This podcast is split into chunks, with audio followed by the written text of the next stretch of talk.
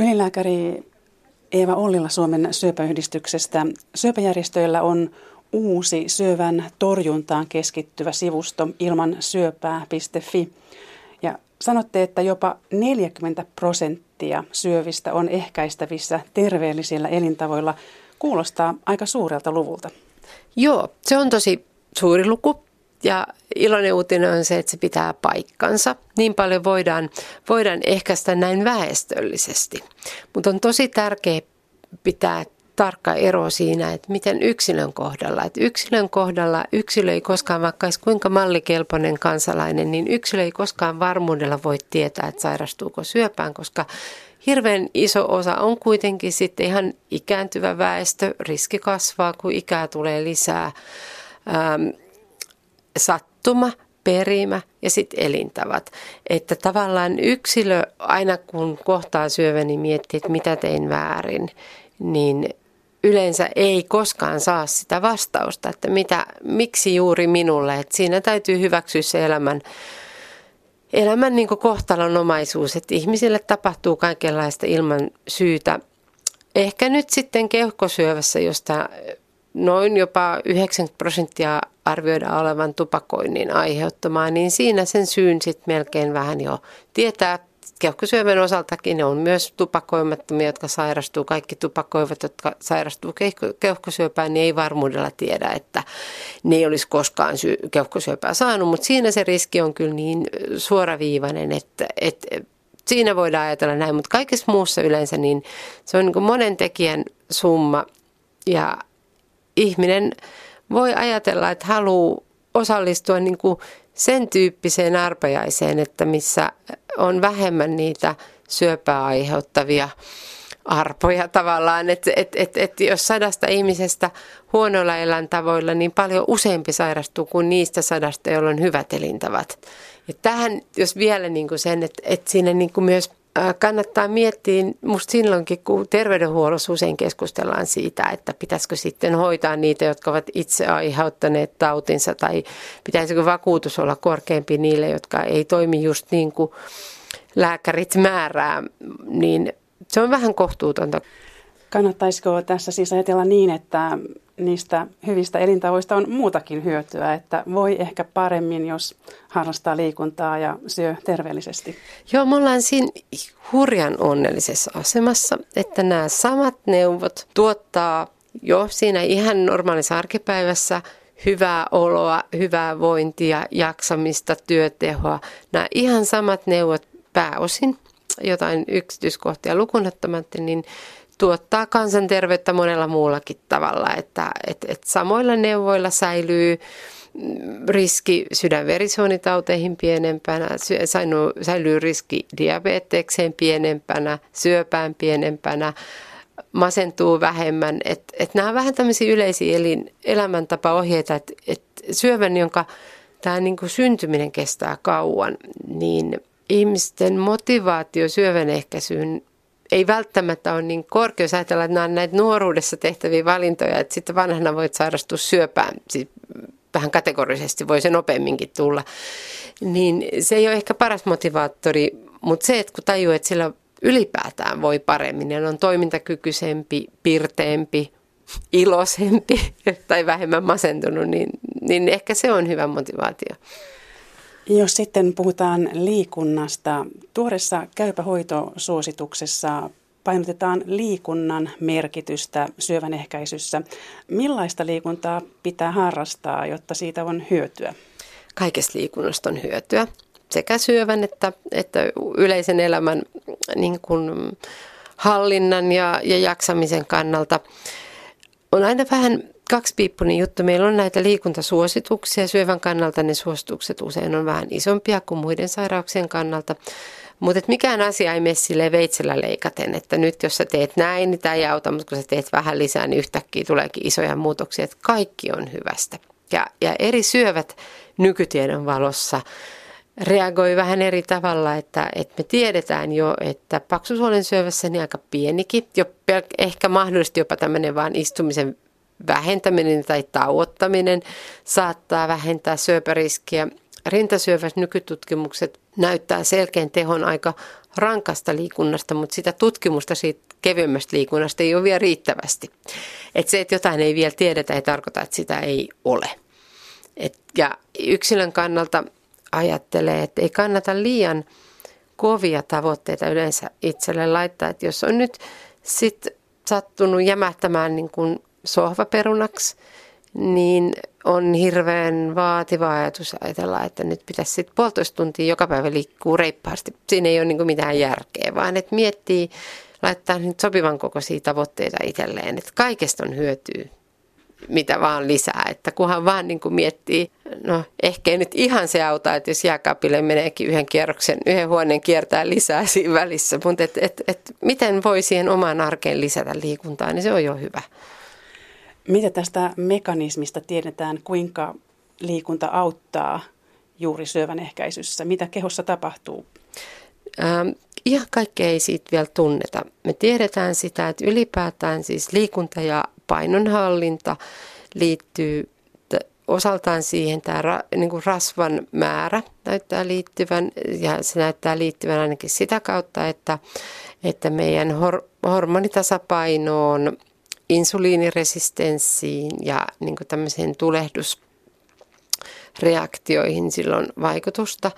Ja tota, että ainakin näitä, näitä kautta, lisäksi ainakin ruoka, ruoansulutuskanavan näissä syövissä niin näyttää ihan se, että, että liikuttaa lisää sitä suolen motiliteettia. Eli ruokaan vähemmän aikaa suolistossa ja näyttäisi paksun suolen syövässä. Ja sen takia ajatellaan, että siinä niin kuin hyvin pienikin liikunta jo auttaa, että, että kun ruoka ei niin kuin jämähdä sinne suoleen, vaan toi, vatsa toimii paremmin, niin sillä näyttäisi olevan vaikutusta. Ylilääkäri Eeva Ollila Suomen syöpäyhdistyksestä. Jos sitten puhutaan ravinnosta, tässä mainitsitkin jo, kuinka se liikunta vaikuttaa yhdessä ravinnon kanssa tavallaan, mutta kai kaikki jo tietävät, että kasvisten syöminen pienentää syövän vaaraa ja kun taas runsas punaisen lihan ja lihavalmisteiden käyttö suurentaa sitä. Joo, siinäkin ollaan onnellisasemassa taas kerran, että nämä samat ruokasuositukset pätee, että ruoassa, jos ajatellaan esimerkiksi suola, niin suolahan lisää verenpainetta, mutta se myös lisää niin vatsalaukun alueen syövän riskiä. Et, ja se osin liittyy näihin lihajalosteisiin. Lihajalosteiden, niissä on tyypillisesti hyvin paljon suolaa. Niissä on myös hyvin paljon näitä nitriittivalmisteita, jotka näyttää liittyvän myös syövän, syövän riskin lisääntymiseen. Et siinä ollaan, ollaan hyvällä tiellä niin kuin kaikkien, kaikkien näiden tavallisten tarttumattomien sairauksien ehkäisyssä, kun laitetaan ruokavalioon paljon kuituja ja kasviksia ja marjoja ja, ja lihaa sen verran kun, kun haluaa, mutta tavallaan siis on ajateltu, että 500 grammaa viikossa punaista, punaista lihaa olisi semmoinen ihan hyvä raja, mitä itse voisi vähän pohtia, että ei kovin paljon enempää ja sitten lihajalosteissa. Tosiaan niitä tulee helposti käytettyä niin leikkeleinä aika paljon tai makkaroina, että niitä voisi vähän miettiä, että vähentäisi semmoinen syöpäspesifinen asia on sitten että syövän muun muassa ruoassa on tämä niin kuin grillaaminen, mistä usein puhutaan ja, ja siinä pätee se, että ei kannata grillata mustaksi asti, koska se musta, siinä on näitä PAH-yhdisteitä, jotka, jotka sit liittyy syövän riskiin. Jos vielä puhutaan ruokavaliosta, niin kuinka olennaista on se, että yksittäisessä ravintoaineessa on jotain terveellistä vai se kokonaisuus? Ah, toi on tosi hyvä kysymys. Se on nimenomaan se kysymys että et se on se kokonaisuus ja, ja myös niin kuin meidän viestien, terveydestä viestien semmoinen haaste, että me puhutaan ruoan kokonaisuudesta. Ei ole mitään järkeä, että ihmiset alkaa syömään ravintoaineita. Ihmiset syö ruokaa ja ne syö niin kuin kokonais, kokonaisvaltaisesti se lautasmalli, mitä on, on monet terveysjärjestöt ajanut ja mikä on myös meidän ravitsemussuositusten pohjana, niin on tosi hyvä, että siinähän ajatellaan, että noin puolet olisi vihanneksia kasviksia ja yksi neljäsosasta niin kuin perunaa ja yksi neljäsosa lihaa tai kalaa, noin karkeasti ottaen. Että tota, se on hirveän hyvä, hyvä malli, hyvä visuaalinen tapa ajatella. Niin asiantuntijat ovat arvioineet, että kaiken kaikkiaan terveellisen ravinnon, painonhallinnan ja riittävän liikunnan avulla voidaan ehkäistä kolmannes yleisimmistä syövistä. Kuinka kommentoit tätä? Ja tässä ehkä mun itseä kiinnostaa toisaalta se, että ihmiset ponnistelevat, yleensä ihmiset haluaa elää hyvin ja terveesti ja ihmiset ponnistelee kauhean paljon. Äh, Mutta vähintään yhtä tärkeää on tavallaan se, että miten meidän yhteiskunta tekee semmoisen terveellisen elämän helpoksi, mahdolliseksi ja houkuttelevaksi. Eli muun muassa liikunnassa minusta on tosi tärkeää, että, että meidän yhteiskunta – rakentuu ja onkin aika pitkälle rakentunut sillä tavalla, että, että me päästään pyörällä töihin, jos asutaan kaupungeissa, me, meidän lapset pääsee kouluun suht turvallisesti, meillä on kunnon jalkakäytävät ja meillä on mm, turvalliset koulureitit, meillä on koulusliikuntaa, me opetellaan tämmöistä niin liikunnallista elämäntapaa. Kaikissa yhteiskunnissa ei ole näin, että, että on paljon yhteiskuntia, jotka toimii yhä enemmän autojen varassa. Ja tietenkin meilläkin maaseudulla on tilanne erilainen. Toisaalta on niin sitä ulkoliikuntaa mahdollista paljon enemmän, mutta että koulut on yhä kauempana, monet palvelut yhä kauempana. Vanhusten liikunnan kannalta tai vajaakuntoisten liikunnan kannalta, niin jos ruokakauppa on kaukana, niin sitten sinne ei voi mennä. Sitten pitää olla ateriapalvelu tai mennä autolla. Et, et kaikki nämä tämmöiset ratkaisut ja myös ruoan suhteen, että Onko meillä esimerkiksi mahdollista olla terveysperusteista verotusta? Onko mahdollista, että terveellinen ruoka olisi edullista? Ja nythän vähän tahtoo olla päinvastoin, että, että se, niin kuin se runsas energinen ruoka, joka ei ole terveellistä samalla tavalla, niin se on yleensä halvempaa kuin se terveellinen. Että meillähän oli tämmöinen sokerivero, josta sitten komissiolta tuli vähän näkemystä, että onko tämä nyt ok vai eikä ole. Ja, ja hallitus mietti, että, että ne ei ehkä sitä halua sit jatkaa. Mutta niin kuin terveysnäkökulmasta niin olisi tosi tärkeää, että me mietittäisiin myös sitä, että ihmisillä on niin kuin, se, mikä on terveellistä, ei olisi just sitä kalleinta. Ylilääkäri Eeva Ullila Suomen syöpäyhdistyksestä. Jos sitten puhutaan tupakasta, se onkin tässä jo ollut jonkin verran esillä. Tupakan vaarallisuudesta on puhuttu jo tosiaan kauan ja pakettien päällä on selkeät varoitukset. Täytyykö tästä sitten vielä syöpäjärjestönkin saarnata? Tota, täytyy. Tupakasta on ihan pakko puhua. Meille edelleen se tupakointi on vähentynyt tosi paljon. Jos meillä miehet 60-luvulla poltti 60 prosenttisesti ja nyt noin ehkä 19 prosenttia polttaa, niin se kehitys on ollut valtava. Naisilla on ollut alun perin paljon matalammat tasot, mutta ei ole ei ole tota, samantyyppistä laskua ollut, että naisista polttaa vähemmän pienempi osuus kuin miehistä, mutta, mutta kummissakin edelleen on. Ja, ja tota, tämä ei ole tapahtunut sattumalta. Siinä on ollut tosi, siinä on tehty hirveän montaa työtä. On ensinnäkin tullut se tietoisuus, ihmiset tietää paljon paremmin, mutta hirveän tärkeää on ollut se, että on tehty järkevää tupakkapolitiikkaa, on, tehty, on just tämä terveysperusteinen vero, tupakkavero on semmoinen, meillä on rajoitettu sitä, missä saa polttaa, meillä on tullut ikärajat ja niin ikärajat on katsottu, että ne myös pätee.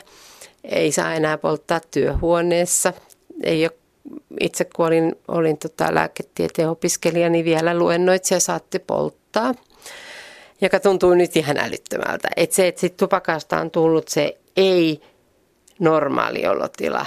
Että eihän ole kovin kauaa, kun meni ravintolaan, niin mä ainakin jouduin miettimään sitä, että viittinkö mennä, koska mulla tuli seuraavaksi päiväksi päänsärky siitä savusta. Että viittiinkö uhrata, että kiva ilta, menkö seuraava päivä panadolia tai jotain särkylääkettä, ei enää tarvitse sitä pohtia. Meillä on uusia uhkia myös. Me, nuuskan käyttö on lisääntynyt tosi paljon nuorilla, vaikka nuuska ei saa Suomeen edes tuoda muuta kuin omaan käyttöön, niin jostain sitä näyttää nyt ilmaantuvan ja, ja päätyy nuorten suuhun tosi paljon. Nuor, nuoret nuuskaa enemmän kuin aikuiset. Sähkösavukke on tulossa todennäköisesti ne nikotiininesteet laillisiksi. Ja, ja tässä on niin uusia asioita, että, että tupakkapolitiikassa pitää olla koko ajan vähän ajan hermolla. Ja mehän saa, ollaan saamassa nyt uusi tupakkalaki ja toivotaan, että siitä tulee sellainen, joka suojaa nuoria. Et samanaikaisesti kun meillä on tämä nikotiinista riippuvainen väestö, eli tupakoitsijat, nuuskan käyttäjät, ehkä nikotiini nesteitä sähkösavukkeissa käyttävät, joiden näkökulmat tosin toki ymmärrän, nikotiiniriippuvuus on tosi vahvaa. Että he haluavat turvata sen nikotiinin saannin ja tupakka säilyy laillisena. Nikotiininesteet on tulossa kauppoihin todennäköisesti, toivottavasti erittäin hyvin säädeltyinä. Mutta tupakkapolitiikkaa ei voi pelkästään tehdä tämän, tämän väestön ehdoilla, koska tota, semmoinen aika harvoin ajateltu asia, totuus on se, että hyvin harva aikoinen aloittaa tupakointia. Meillä on 18 vuotta ikäraja. Jotkut aloittaa vielä armeijassa, mutta että ainakaan armeijan jälkeen niin ei juuri kukaan aloita tupakan polttoa. Ja, ja meidän on pakko ajatella sitä, että me suojataan meidän alaikäiset nuoret, jos se järke ei vielä niin paljon sano. Me katsotaan, että meidän säätely toimii niin, että, että meidän nuorille ei tungeta tupakkaa suuhun tai keuhkoihin, eikä mielellään nikotiinisia sähkösavukkeitakaan. Ja, ja se tupakkalain pitää turvata tämä. Nikotiinin niistä riippuvaiset aikuiset saa sitä kaupasta laillisesti ja heille pitää turvata vierotus, jos se haluaa päästä siitä eroon. Ja se on sitten enemmän tämän sotelain asia. Mutta et, et nämä kaksi asiaa pitää muistaa, niin nuorten suojaaminen ja sitten niiden, jotka haluaa päästä eroon, niin ne ansaitsee kaiken tuen ihan siis oman terveytensä kannalta. Tupakka, tupakkaa polttavahan kuolee 8-10 vuotta keskimäärin aikaisemmin kuin ei polttava. Se ei ole mikään pieni asia. Eivätkö sitten sähkötupakka ja nuuska ole terveellisempiä vaihtoehtoja kuin perinteinen tupakka? Ei niiden yhteydessä voi käyttää sanaa terveellinen. Se on aivan, se on, se on, se on joo, tätä meille niin kuin nyt syötetään tätä näkökulmaa. Ne on vähemmän tappavia, varmasti. Luulisin. E, niissä on kummastikin tosi vähän tutkimusta ja, ja se keräytyy vähitellen. Meille tuli kevytsavukkeet markkinoille, hetkinen nyt mun vuosikymmen on tässä vähän hukassa, mutta kesti noin 20 vuotta ennen kuin se tutkimustieto pääsi siihen tulokseen, että kevyt savukkeet itse asiassa on vaarallisempia kuin tavalliset savukkeet. Ensin meillä tuli, oli tavalliset tupakat, sitten tupakkateollisuus toi niihin filterit. Vuosikymmeniä meni ennen kuin todettiin, että filterit ei suojaa. Ja, ja sitten meillä tuli kevyt savukkeet, luultiin, että ne on terveellisiä. Nuuskasta meillä on aika vähän tutkimusta riippuen, johtuen siitä, että se populaatio, joka käyttää ruotsalaista nuuskaa, on aika pieni. Ruotsissakin 70-luvulla käyttäjämäärät oli tosi pieni, että se on Ruotsissakin itse asiassa aika uusi asia, vaikka se on, siinä on pitkä traditio, mutta se on niin uudelleen lanseerattu, tehty uudelleen trendikkääksi. Pieni populaatio, valtaosa niistä, jotka on tutk- joita on tutkittu, niin myös polttaa tupakkaa. Mutta tämän nykytiedon valossa niin ää, siis nikotiinia tulee enemmän ja nikotiiniriskit on isompia kuin savukkeilla. Syöpävaarallisuus saattaa olla pienempi. Se kuitenkin on olemassa e-, erityisesti suun alueella ää, ruokatorvessa. Se on syöpävaarallinen ja se aiheuttaa erittäin voimakasta nikotiiniriippuvuutta. Ja sitten pitää muistaa semmoinen asia, että meillä ei ole niin kuin itse asiassa kovinkaan selkeästi nykytiedon valossa siitäkin on hyvin vähän tietoa, mutta ainakaan nuorilla ei ole niin kuin silleen, että on ne tupakoitsijat, ne nuuskaat, ne sähkösavukkeen käyttäjät, vaan meillä on kasvamassa sellainen sukupolvi, jotka käyttää näitä kaikki yhtä aikaa. Eli niiden nikotiiniriippuvuus tulee olla ihan valtava. Ja tällä hetkellä näyttää siltä, että nuoret käyttää alaikäiset ja juuri siinä kynnyksellä olevat, niin käyttää enemmän nikotiinisia sähkösavukkeita kuin aikuiset, kun yleensä tämä vähitellen lisääntyy. Eli, eli nyt meillä on kyllä aika semmoinen niin tarkan paikan hetket siinä, että me suojataan meidän nuoret myös näiltä uusilta tuotteilta, eikä niin kuin ymmärretään niitä, jotka on riippuvaisia niiden tarpeet ja koitetaan auttaa niin, että he saa sen nikotiinin, mikä he tarvitsevat niin, että muilla siitä ei ole hyötyä, äh, haittaa, eli, eli ei tule tätä passiivista tupakointia, mikä on niin kuin sähkösavukkeissa se ongelma on ehkä pienempi, mutta se, ei ole, ei ole, se on kuitenkin olemassa. Nuuskassa sitä ei ole.